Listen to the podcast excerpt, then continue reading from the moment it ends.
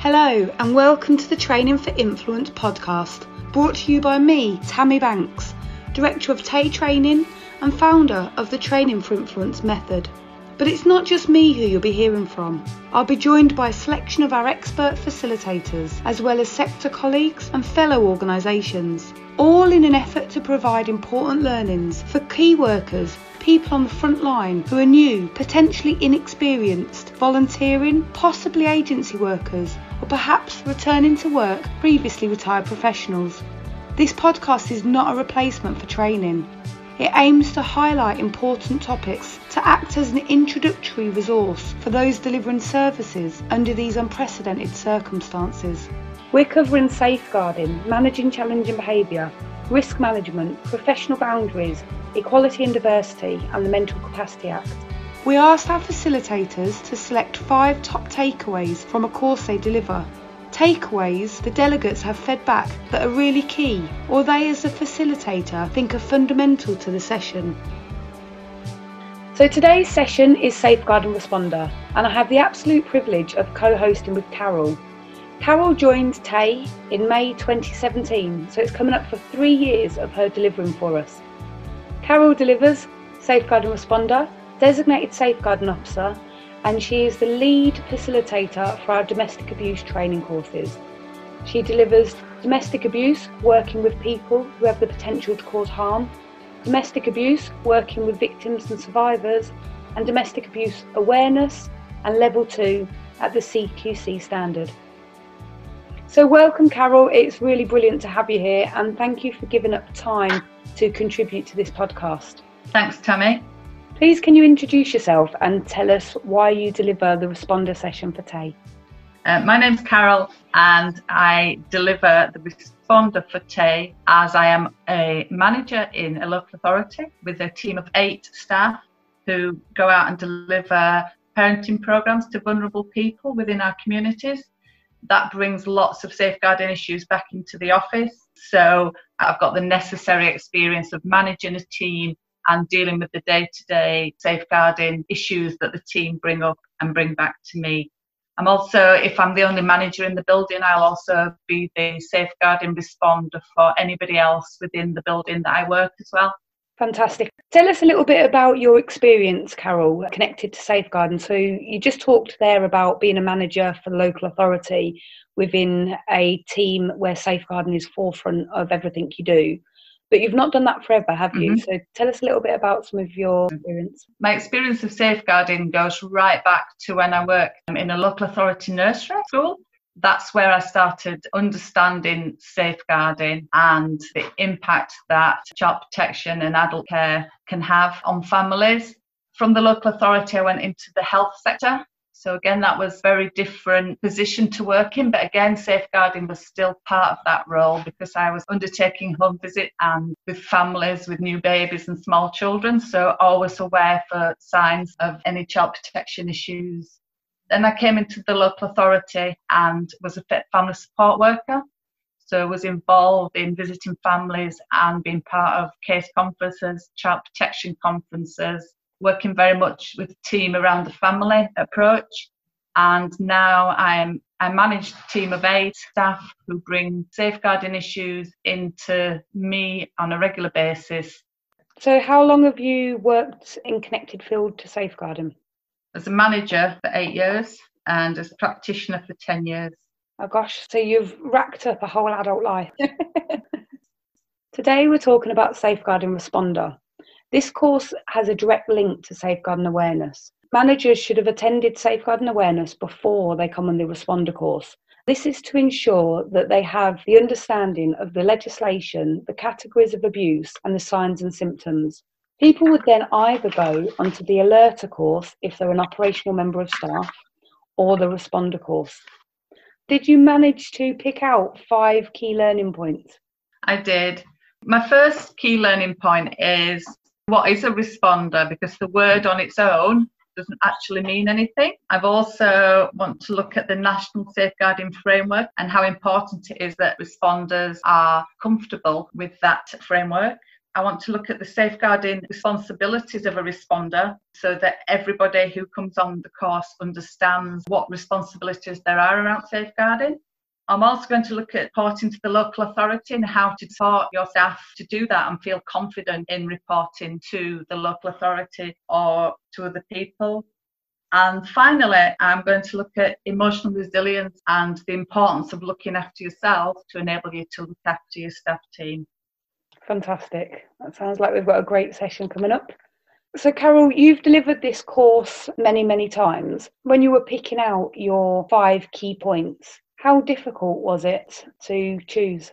I found it very difficult because there's so much within the responder, and being a manager, you have responsibility over so much that feeds into safeguarding. So, for instance, supervision is key to safeguarding practice. But I felt that some of the other things that I've included were more relevant for this podcast. Yeah, absolutely. But it's a lot to cover, even in a day's training, isn't it? The responder information that you're going through. It certainly is because the responder course is very much about people bringing their own experiences and sharing their ideas rather than me standing at the front of a room and just going through a PowerPoint. It's very much about them and what they want to get out of the course. And as the day goes on, they become more comfortable with each other. And I don't like having to stop conversations, but sometimes uh, we have to, otherwise, we're not going to get everything in. Yeah, absolutely. The responder course in particular is a really important course to facilitate and to recognise the other experience in the room because everybody there is sat there as a manager and everybody brings their own experiences. And when I've delivered the responder course previously, I've absolutely learned a lot myself from other people in the room that spend their time within different sectors or working with different client groups. And sharing that information is really important. Certainly is. And one of the things that I always get from any TAY course that I deliver is the learning that I get from other people. And then I have that information and knowledge that I can take back and use with my team and colleagues as well. That's why one of the elements of the training for influence methodology is about being delivered by an operational expert, somebody who's walked the walk before they talk the talk and facilitate the training for exactly that reason, so that we can share that experience, share our own knowledge, but recognize that we're facilitating the learning rather than always imparting that information. People come along and if um, people take away different learning points and different information and nobody's ever going to take away 100% of everything that they're shown in a training session but they do take away what they need and what resonates with them and what their colleagues are saying and support from their colleagues as well. Definitely so let's look at your learning points then let's start with um, learning point number one remind us what it is and then talk us through why you picked that so, learning point number one is what is a responder? Because the word in itself, for some people, they don't actually understand what that means.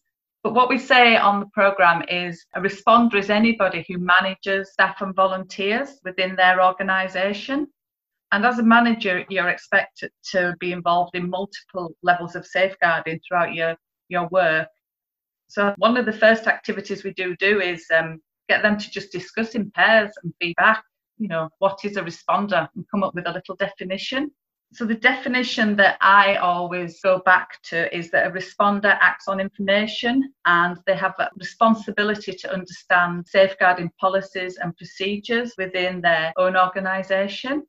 And also the local authority processes policies and procedures as well. And that helps them to enable their staff to write reports in a correct manner using, using the correct terminology a responder also needs to be reactive, so responding to any situations that come up in the workplace, and also a preventative role, supporting the staff to manage risk. And one of the key things that does come out of the course is that being a responder can actually be quite a lonely place for some people, especially if they work in a rural area or if they are not involved in a large organisation with lots of other people of the same experience around to bounce ideas off each other.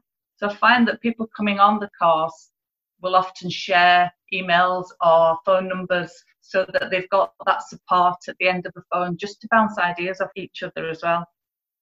Yeah, absolutely.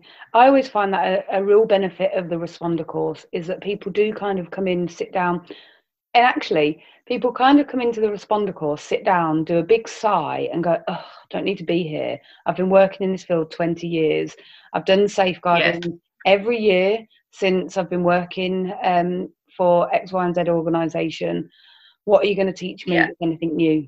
And then when uh, you yeah. or I or one of the other facilitators turns around and says, actually, I'm not here to teach you to suck eggs. I'm here to give you six and a half, seven hours of time where you get to think about your own practice, you get to connect with your colleagues. I'll introduce you to some more material, more information because legislation, guidance, themes, thresholds, etc., change regularly. I'll introduce you to all anything that's changed since the last time you've had any of your training. But hopefully, what you'll take from this is actually the real luxury of being able to take a deep breath, share with some of your colleagues your concerns, share some of the things that have gone exceptionally well for you, and learn from some of your colleagues. And actually, within the sectors that we work in, managers don't often have time to just stop and think and reflect and breathe a little bit. So once once we say that at the beginning of the session, people usually go, "Oh, okay then, that's all right," you know, um, and engage more positively from that perspective. But we quite often have that at the beginning, and then at the end of that, you're exactly right. People quite often have built relationships with other people in the room, recognizing that being a responder can be quite lonely for some people and they've built mm-hmm. those relationships and those connections with other people and they um, keep in contact and support each other moving forward as well which sometimes it amazes me because sometimes that happens within organizations and actually externally you'd think they already would have those relationships but they don't necessarily. Totally agree. Thanks carol. That's brilliant. A great first learning point.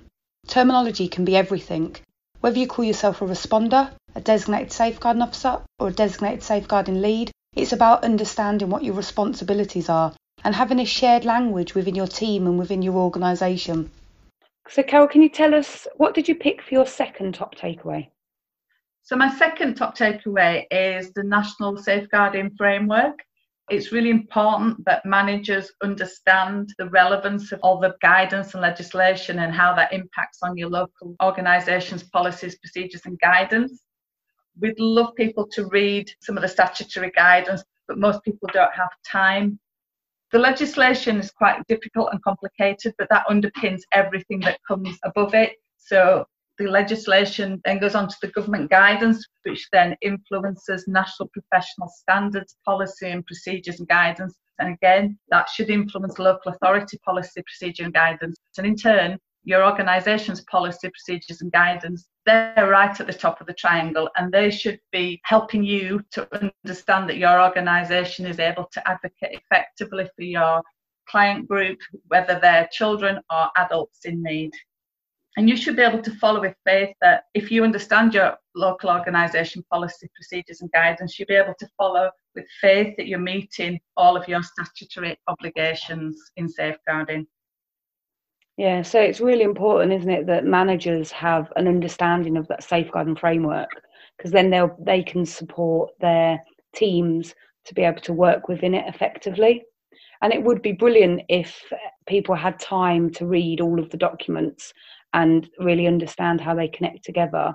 But realistically, life isn't like that. So I know when I've delivered this course historically, we say to people, you absolutely should understand and have a working knowledge of your organisation's policies and processes um, internally. And you should have taken the time to understand the local authorities' policies and processes because they very directly link to thresholds and local actions and what multi agency work is happening locally and how to report abuse and advocate for other people. So, if people only have the opportunity or the time available to read a couple of the documents. The ones that we'd always recommend are your organisation's policies and the local authority that you're operating within as well. Most definitely. I think it's really important that you are familiar with your local authority policies and procedures because within there, there'll be the local terminology which can be useful when reporting concerns. You know, if you've got the right terminology, it will make a difference as to whether something is accepted or not by social care.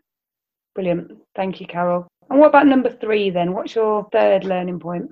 My third learning point is safeguarding responsibilities. So, what are safeguarding responsibilities of a responder or of an organisation as well, and the responder within that organisation?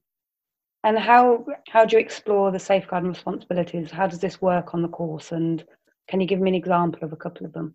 So, on the course, everybody gets a handout, and there are 20 safeguarding responsibilities on that sheet, ranging from um, there's a trained, knowledgeable, approachable, approachable designated safeguarding officer at all times, through to keeping accurate records of concerns and actions, ensuring that organisations meet the requirements of its insurance insurers regarding safeguarding.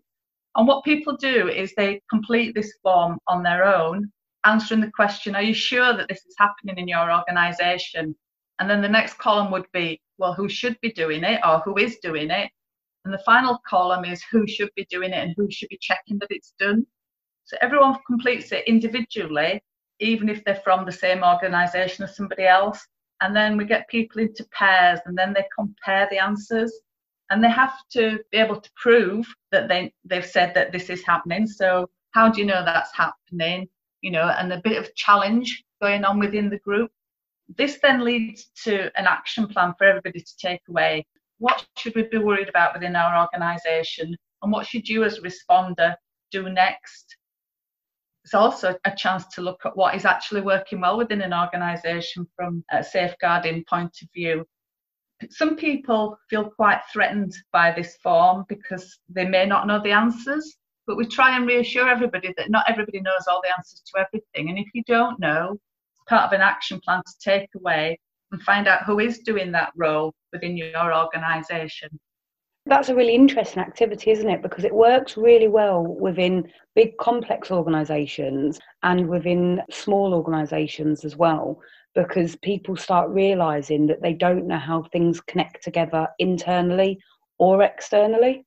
And I've seen some real penny drop moments where you've had managers that have been working on the SM t- senior management team, for instance, together for years, and actually they've got some real gaps in their understanding and their knowledge with regards to who's undertaking certain roles within organisations.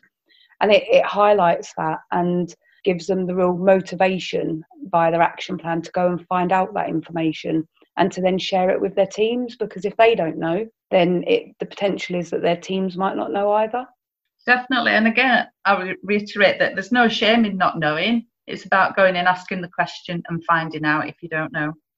Yeah, absolutely. I think people are reassured as well when they look around and realise that lots of other people in the room don't know things too. Definitely. I do think that, that that really does help people. And when the activity is done on numerous managers in the same organisation, it's a really good bonding activity because they quite often recognise that together they tick all of the boxes. So if they share that information and share that experience with each other, actually they've got this covered. And so quite often it pulls them to working together more effectively as well. Certainly does. And for me, working in a local authority, which is a huge organisation, I always complete it as well. And some of the things I'm not sure exactly who does that. So I then go back and just ask the question as well. Yeah. Brilliant. So three down, two to go. Um, what's your number four, Carol? Number four is about reporting to the local authority. So this is a really interesting and can get quite complex for some people, can't it? It certainly can. And some people feel quite uh, nervous about reporting, especially if they're new to management. They're not quite sure. They may have done it as a practitioner and feel that they are aware of what happens. But as from a manager's point of view, it's quite different and challenging. It's about supporting your team, your staff, your volunteers to be confident and competent in safeguarding. I think also it's about being able to challenge any safeguarding issues that come through to you as well. You have that role of challenging, asking the questions, making sure that everything has been done following correct policies and procedures and then being aware of how to escalate issues as well. So it's, uh, it's quite a wide ranging role for a responder. Yeah, but that really connects quite nicely with what you were saying earlier about the importance of understanding the safeguarding framework and reading the local authorities' policies and processes. Because if you have that understanding of the framework and the knowledge of the policies and processes, you can give that challenge in a real supportive way to your team. You can say, This is the evidence I need, this is how I need you to report it to me. This is the context that we're working within, the thresholds that we need to be aware of, etc. So if you've got that underpinning knowledge, you can absolutely help your frontline workers those people who absolutely have relationships with their customers, with their clients, and you can ask them those questions in a way where you can be a critical friend, but bring that from a very supportive perspective so that you've got all of the information needed ready to take that to the local authority and make the best case when you're making that report. And also looking looking at whether there are any other services that can be involved and can support that individual or that family, and whether a report is needed or whether actually what's needed is increased services at this point. You're quite right, Tammy. And I think that a lot of people who come on the responder, they always have time to ask their feedback, their reflections on, you know, how they feel reporting goes within their local authority and within their organisation and it's a good opportunity again to just have those real good discussions in a safe arena. Yeah, absolutely. I know um, I've had many a discussion where we've sat down and looked specifically within the course in break time and lunchtime. We've looked specifically at certain local authority processes and at elements of the legislation and put together different pieces to support a manager to go back and challenge a decision that's been made about somebody mm. that one of their team members have been working with. And it does sound really simplistic when you think about it, but you said earlier about understanding the terminology of the local authority, understanding the terminology, building some relationships with the local authority where at all possible and working within their policies and processes with a real understanding of the legislation can absolutely help you get a better service, better response, better support for the customer that you're advocating for or for the concern that you're raising as well. Most definitely. The things that come up within this part of the session as well is around good supervision and making sure that safeguarding is included in all supervision meetings and also case notes, having that manager's oversight on any case notes and recordings. And some organisations will use chronologies, which again can be really vital when it comes to safeguarding reporting. Yeah, absolutely. Brilliant. So we're down to the last one now. So um, your number five, and I think that you said this was emotional resilience. And this made me giggle a little bit because everybody that I've spoken to on the podcast, each facilitator I've spoken to, irrelevant of the course, has brought emotional resilience as their number five. And I've had to persuade some people to take it off just so that you guys on the podcast don't hear it constantly. However, yeah. that is how important we think it is. That is how important we think it is that frontline workers absolutely look after themselves and make sure that they're capable of being able to provide really good services to their teams and to their customers as well. So, within Responder, emotional resilience is really important, isn't it, Carol? So, tell us why you picked this from a manager's perspective. I think from a manager's perspective, often managers forget about themselves, are so busy looking after their team that they forget about themselves. And I know I'm guilty of that myself.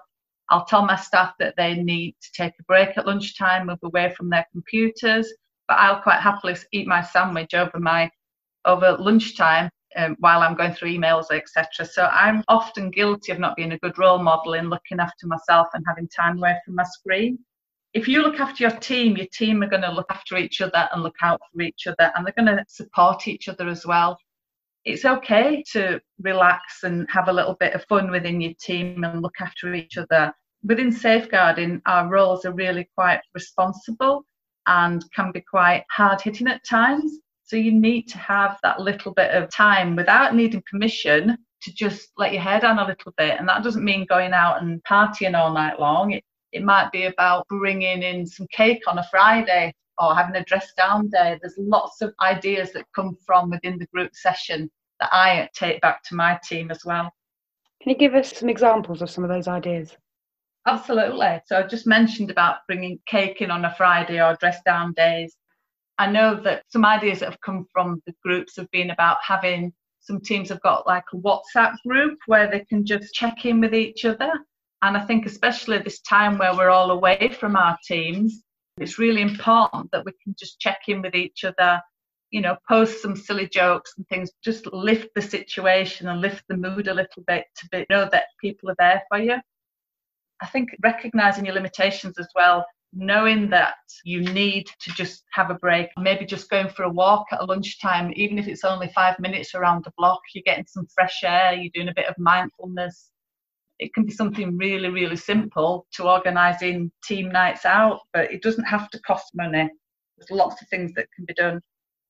Yeah, absolutely. And I think you're right when we say, as managers, we quite often forget about ourselves whilst we're looking out for our team. But we also need to we also need to role model looking after ourselves because it's it's become really clear to me throughout my career at different points within my career and it's only hindsight that's kind of helped me realize it. But there's been times when my emotional resilience has been really low and actually that's impacted the service that i can offer my customers. That's impacted my decision making and it's influenced how safe i am delivering those services as well because of other things that are going on in my life and where my emotional resilience is at that point personally so quite often we can say, mm-hmm.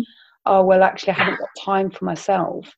But you know what? Even if it takes reframing it to say, well, I need to take time for myself so that I can be the best that I can be within my role where I'm helping other people and supporting other people as well. Sometimes we need to reframe it, but we need to recognize actually all of this is interconnected. When we deliver the professional boundaries course, there's a big part within the professional boundaries course about emotional resilience because of the impact it has. If your emotional resilience is low, it can have a huge impact on your professional boundaries. And so we cover that from a different yeah. perspective within that course as well it's about giving yourself permission to do that because you have to look after your own health and well-being otherwise you're not there for your customers or your client group or your family or your friends or yourself yeah. So my um, what I'm going to say now is um, you have got time because you can put your headphones in, you can listen to these podcasts, and effectively you're still working and learning. Go for that walk, take in a few um, deep breaths, at the moment, make sure you're two meters away from everybody else, but get some fresh air, take some time for yourself, and look after each other. Carol, I've had a wonderful time chatting to you this afternoon. So thank you so much for giving up your time for me and for just being such a brilliant facilitator for Tay. We get fantastic feedback every time you deliver the Responder course or any of the courses that you deliver for Tay. We always get brilliant feedback where people have said how much they've learned, but also how much they've enjoyed your company and enjoyed working with you and sharing their examples with you and feeling valued within the group. So thank you very much for bringing that across really quite clearly today as well. You're welcome. And thanks to you because I started on the responder by shadowing you. So a lot of what I learned and what I now deliver came directly from you. So thanks to you too. Oh, thanks. Well, don't blame me for any bad habits, will you? I just want the good stuff. I won't. I won't. Brilliant. Thank you very much, Carol. Take care, won't you? I will, and you. Thanks so much for listening today. We hope it's been time well spent. I'd like to finish by saying a huge thank you. Whether you're working or volunteering on the front line with vulnerable and or complex people, a manager supporting a team, or part of the cogs that keep the wheels of a frontline organisation turning, truly, thank you. It's only together that we can help people stay safe and prevent harm and abuse. Please don't forget about yourself though. No one, no matter how amazing, can pour from an empty cup. There is a reason emotional resilience features in all our courses, irrelevant of the subject. It's because it matters. You matter. Take care of yourself. If you'd like to know more about me, Tammy Banks, Tay Training, or the Training for Influence methodology, please have a read of the show notes. You can also find us on all social media platforms at Tay Training or contact me directly via email tammy at taytraining.org.uk. If you hadn't noticed already, I love to talk. Have a good day.